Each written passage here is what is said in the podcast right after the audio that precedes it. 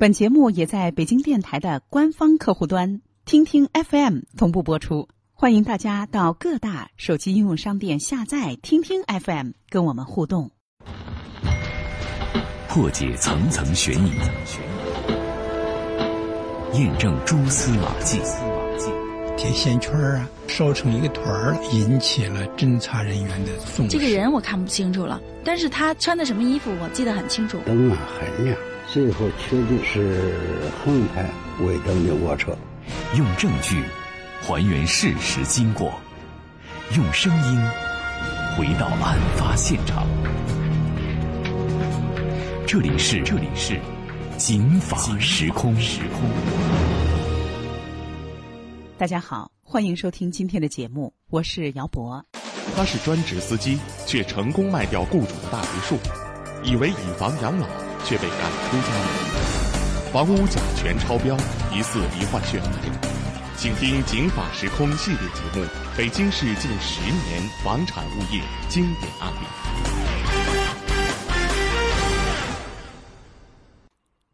随着楼越盖越高，这两年经过媒体的报道，一些高层坠下来东西，特别是坠下来幼童的案子，一直没有间断过。往往看到这种报道的时候，有些人啊就觉得丈二的和尚摸不着头脑，说这个记者啊，您能再到现场，或者您再深度的跟踪跟踪，这房子它有窗户，这很正常，可是窗户上有玻璃、有纱窗，甚至有护栏，这孩子他怎么就能够从窗户掉下来呢？有的报道里有案发现场的这个回顾和分析，而有的报道就告诉你孩子掉下来了。今天我们要给您介绍一个典型案例，这个案例呢非常的经典，也很完整。它从案发到后来的审理，以及对案发现场的分析，咱们一块儿来听听这孩子怎么能从窗户掉下来？这是不是一个人的事儿？二零一四年的六月十二号的一大早，原《北京晨报》热线部的记者樊一静和往常一样来到单位。等待着编辑分配工作。说起那天的工作经历，樊一静回忆说：“当时我就接到报社的编辑部发来的一个线索，在丰台区华园三里 C 区二号楼十五层，有一个两岁的小男孩不慎从他们家的窗户上掉下来了。”接到编辑分配的这个热线的线索，小凡抓起包，打了一辆出租车，就直奔事发地点。我当天大概用了半个小时到一个小时之间的时间赶到了现场。到了现场之后，发现那个小区里面的老人跟小孩比较多，居民他们都围在一起，好像在议论什么事情。因为接线索的时候呢，也对于那个事发的位置不是特别明确，所以我想先在楼前先找那些目击者，看看有没有小区的目击居民跟我先介绍一下，先大致锁定这个方位，然后再了解一下小孩究竟是怎么会从家里掉下去。小凡最关心的问题当然是：这好好的住的房子，怎么会把孩子从窗户掉下去呢？我到小区之后，大致打听了一下，几乎问到的每个人都知道这个情况。他们就说，今天中午小区里有一个小男孩从楼上掉下来了。出事的这个小区在丰台区，出事的这个小区的所有的建筑都是蓝颜色的。是那种一层十几户的塔楼，从外观上看，家家户户都有落地的大飘窗和小飘窗，和周围的一些小区的建筑比，外观显得更崭新和美观。我当时看到这个小区是好多比较高层的楼集中在一起，楼层数也都比较高，大概都是十多层。那个楼总的应该不到二十层。我发现那个小区里的楼间距还是比较密集的。小孩掉下那个十五层，冲西边那个窗户还是开着的，里面那个粉色窗帘还是能看见。还有好多人在事发那个楼层底下仰头观望。后来我就跟他们大致了解一下情况，附近的居民呢都表示就比较比较惋惜吧，说这个悲剧。那些目击者呢，还有就是得知这个遭遇的居民呢，他们也是就说以后一定要引以为戒，就以后要引起各方父母的重视，因为毕竟孩子一出事儿，家就散了。如果不是记者的到来，可能事发的现场已经恢复平静，因为从现场已经看不出什么痕迹，而且就在出事楼房的旁边，还有很多老人开始带着孩子正常的玩耍。小凡来到了出事的这家十五层的住户，门紧锁着，敲了敲，里面没人回应。知情的邻居分析说，估计这会儿孩子正在医院抢救呢。我挨家挨户，每层都去敲门询问一下这情况。十五层事发的居民，他们对面住着一对老夫妻，我就也是敲门问问他们情况。其中的一个老人，他就说，当时有一个保姆模样的那个人呢，就慌张的那种的，已经语无伦次的从他们家的那个门里面冲出来了。冲出来之后呢，就一直大喊大叫，因为那个楼比较高。但是他也没有选择坐电梯，是一下冲到楼底下去了，就是走走那个楼梯下去的。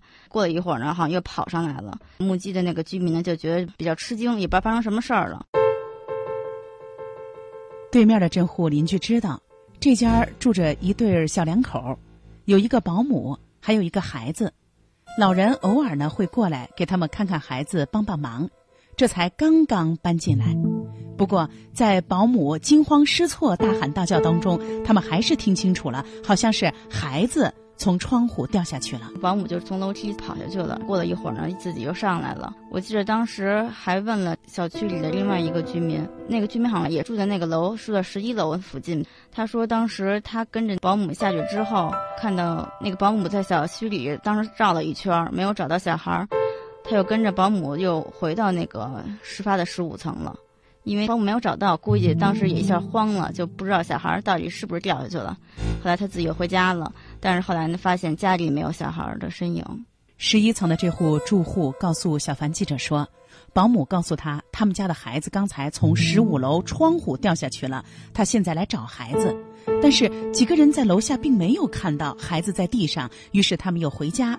回家了之后，发现孩子也确实不在家。那么孩子在哪儿呢？我后来在小区里问了另外一个居民，他就说，因为当时大家都找不到小孩到哪儿去了，只是看见一个中年的女子在院子里面慌慌张张的跑来跑去的。居民们一问他呢，那个保姆呢也语无伦次，说不出来究竟发生了什么事儿。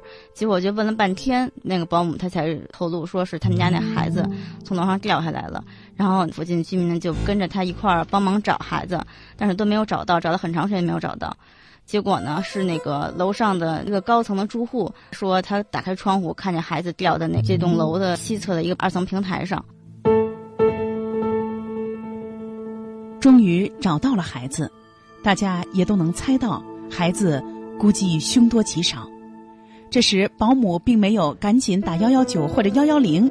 而是直接给孩子的妈妈和孩子的爷爷打了电话。保姆通知孩子的母亲和他的那个爷爷，因为那个孩子掉在二层平台上了，距离比较高，附近也没有一些设施便于家人把那孩子给救下来。我后来得知，找了很久才找到一个梯子，自己爬上去把小孩给抱下来的，但是耗时比较久，小孩抱来这段时间已经耗了半个小时了。还是爷爷到达现场之后，在附近呢，目击者说。小孩被爷爷抱下来之后，很多群众都过去围观。他看到小孩的脑袋上全是血，然后身子都软了，看起来感觉是已经差不多快断气了。现场有一个目击者说，涵涵的母亲赶到现场之后瘫倒在地了。在现场，当邻居知道小凡是记者的时候，冲着小凡不住的摇头，说：“啊，孩子估计是没救了，够呛了，光找着就花了十几分钟。”光抱下来又花了半个小时，那么高的摔下来，这孩子说到这儿，邻居们说不下去了，纷纷摇头。据了解，发现孩子的时候，幺幺零也赶到了现场。原来是在附近遛弯的张大爷发现这个案件的现场，拨打了幺幺零。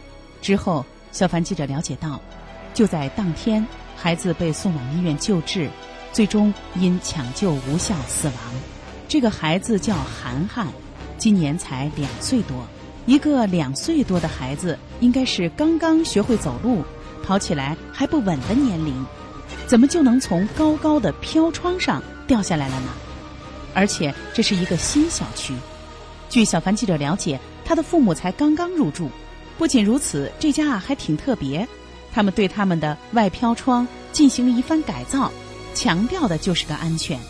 那么为什么会出这样的事儿呢？在现场只有孩子和保姆，现场到底发生了什么事儿？据了解，案发后，公安机关以涉嫌过失致人死亡罪逮捕了保姆。而后，检察机关审查了这个案件。这个案件经过北京市丰台区人民法院的审理，作出了一审判决。法院又会怎么判？孩子为什么会掉下来？类似的案件对于有类似情况的高层建筑的住户来说，又有哪些共同需要关注的安全问题呢？姚博，欢迎您继续收听今天的《警法时空》。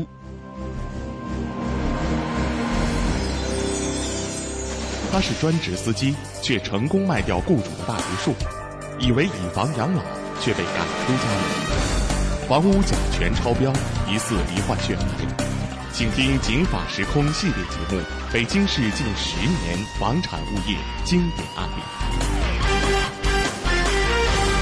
大家好，欢迎继续收听。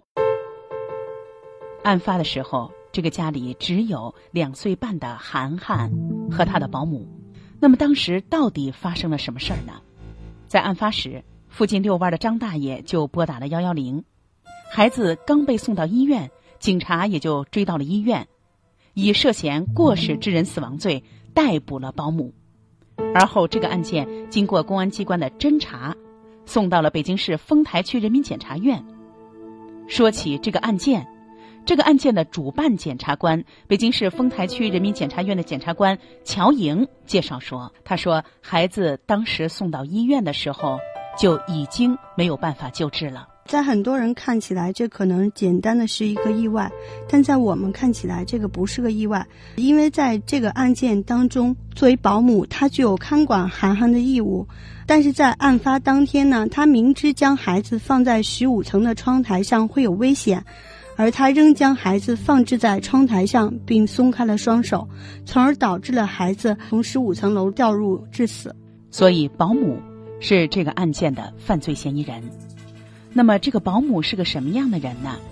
乔英检察官介绍说，实际上案发的时候，他在这个家里已经生活和工作了近两年。因为涵涵的父母都在做生意，他们的时间比较紧。没有办法完全看管孩子，孩子又小，于是他们就打算找一位保姆。嗯，在附近的中介公司，他们看了很多份简历，看到赵某的简历时，觉得他比较有经验，评价也非常好。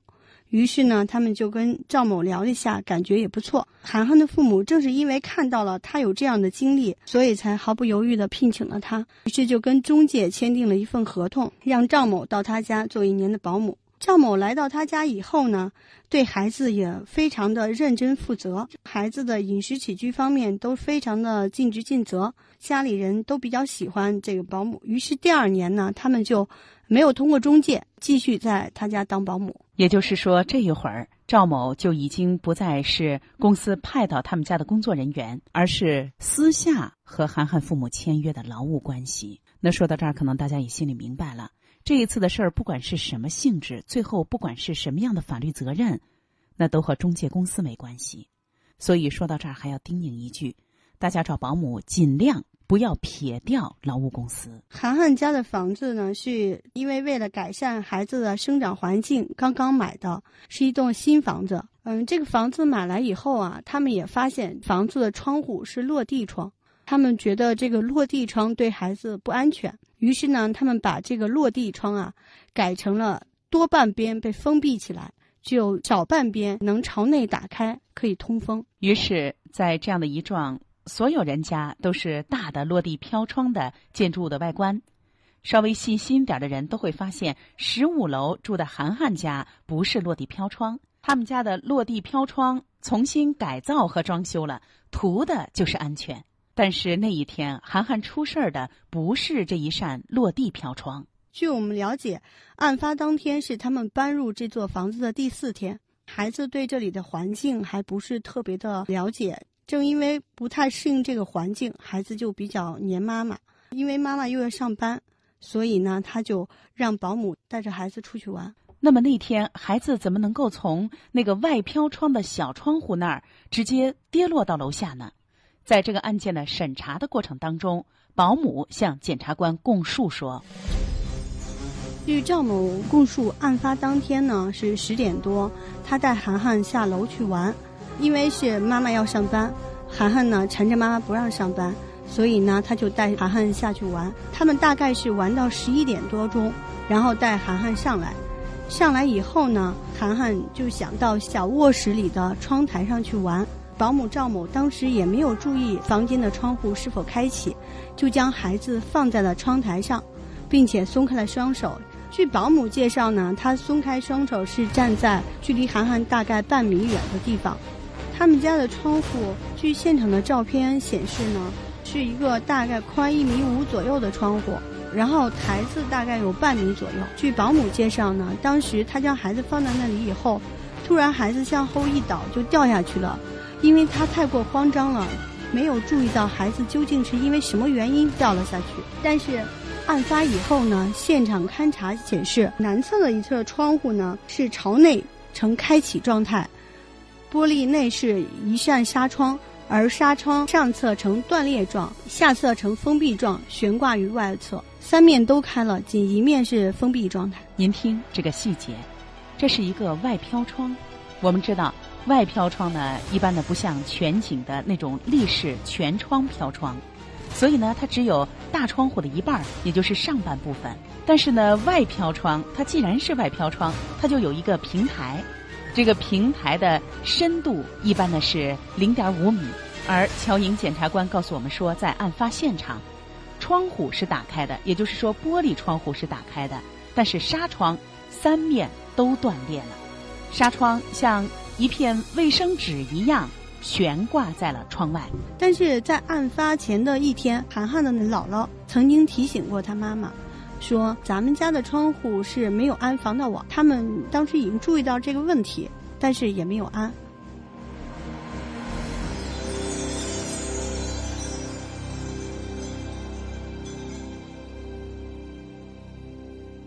很多住高层的人都不会安防盗网，一个是高层了。从窗户来盗窃的这种情况有极其稀少，小偷从窗户进要沿着非常光滑、垂直的这个楼面啊攀爬，他也要估计自己的职业风险。另一方面，防护网如果呢比较重，也有一个寿命的问题，万一掉下来，对楼下的邻居也是一个生命和财产的威胁。所以很多小区都不建议，甚至明令禁止高层安装防护网。保姆赵某呢，在我们讯问期间，他都一直认罪悔罪。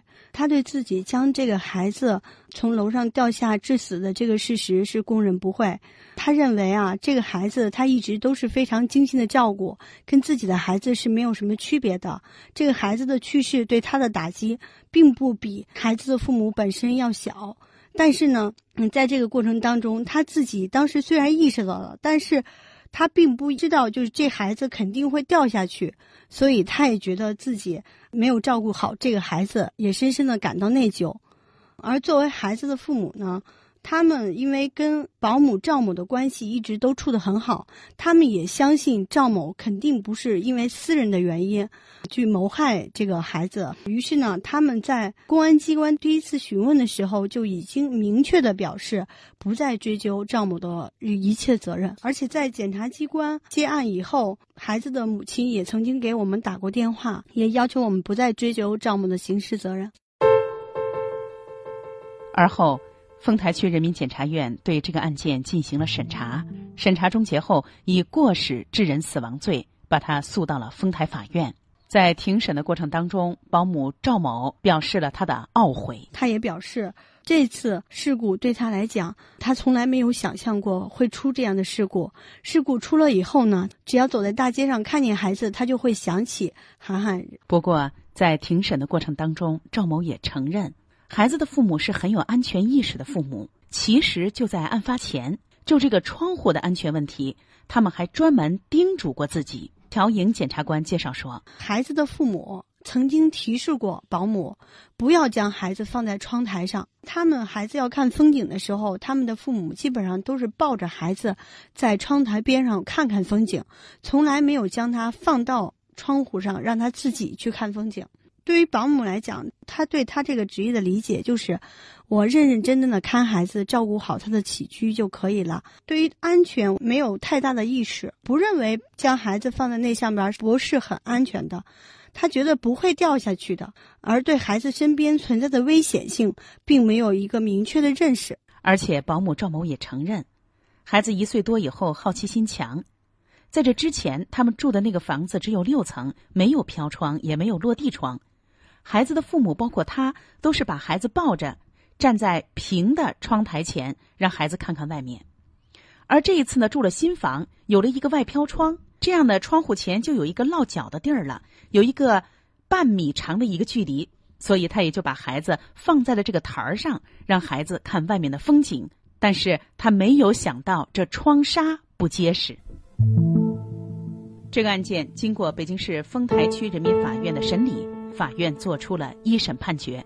乔英检察官介绍了法院的判决结果。赵某作为保姆，他对孩子具有看管的义务，但是呢，他没有尽到这个义务，而将孩子放置在十五层楼的窗台上，致孩子摔死，其行为呢已经构成过失致人死亡罪。在本案当中，鉴于保姆赵某平时对孩子都照顾得很好，父母也对他表示谅解，最终法院对其判处了一年六个月的有期徒刑，缓刑两年。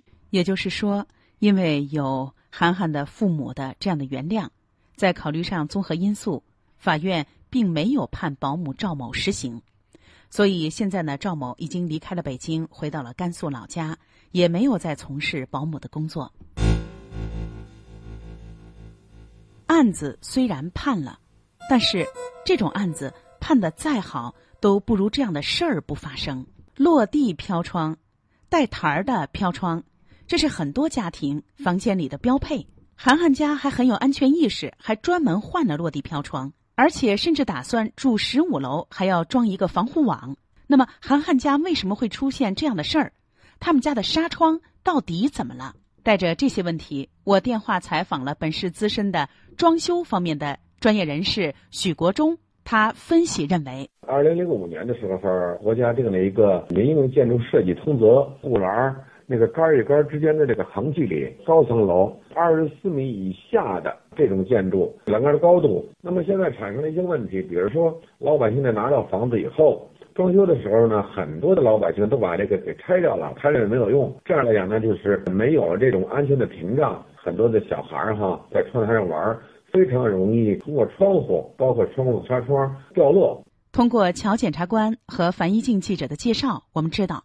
案发的这个飘窗的窗户，这个纱窗为什么这么不结实呢？就是这个纱窗本身在事发之前，它就有一些地方已经破损了，但是不严重。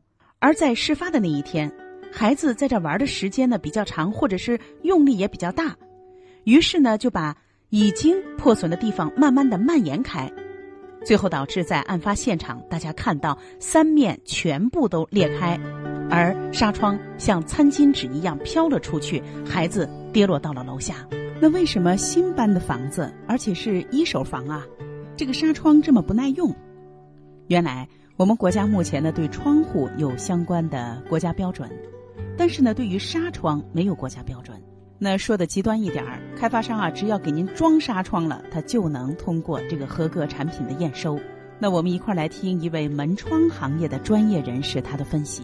因为这个纱网啊，它的功能本来设计就是说防蚊虫的，所以说它在这个材质上和功能上，它就没有涉及到这一块。其实这也提醒了厂家哈，在这个纱窗这块啊，增加一些安检措施，提升一些材料。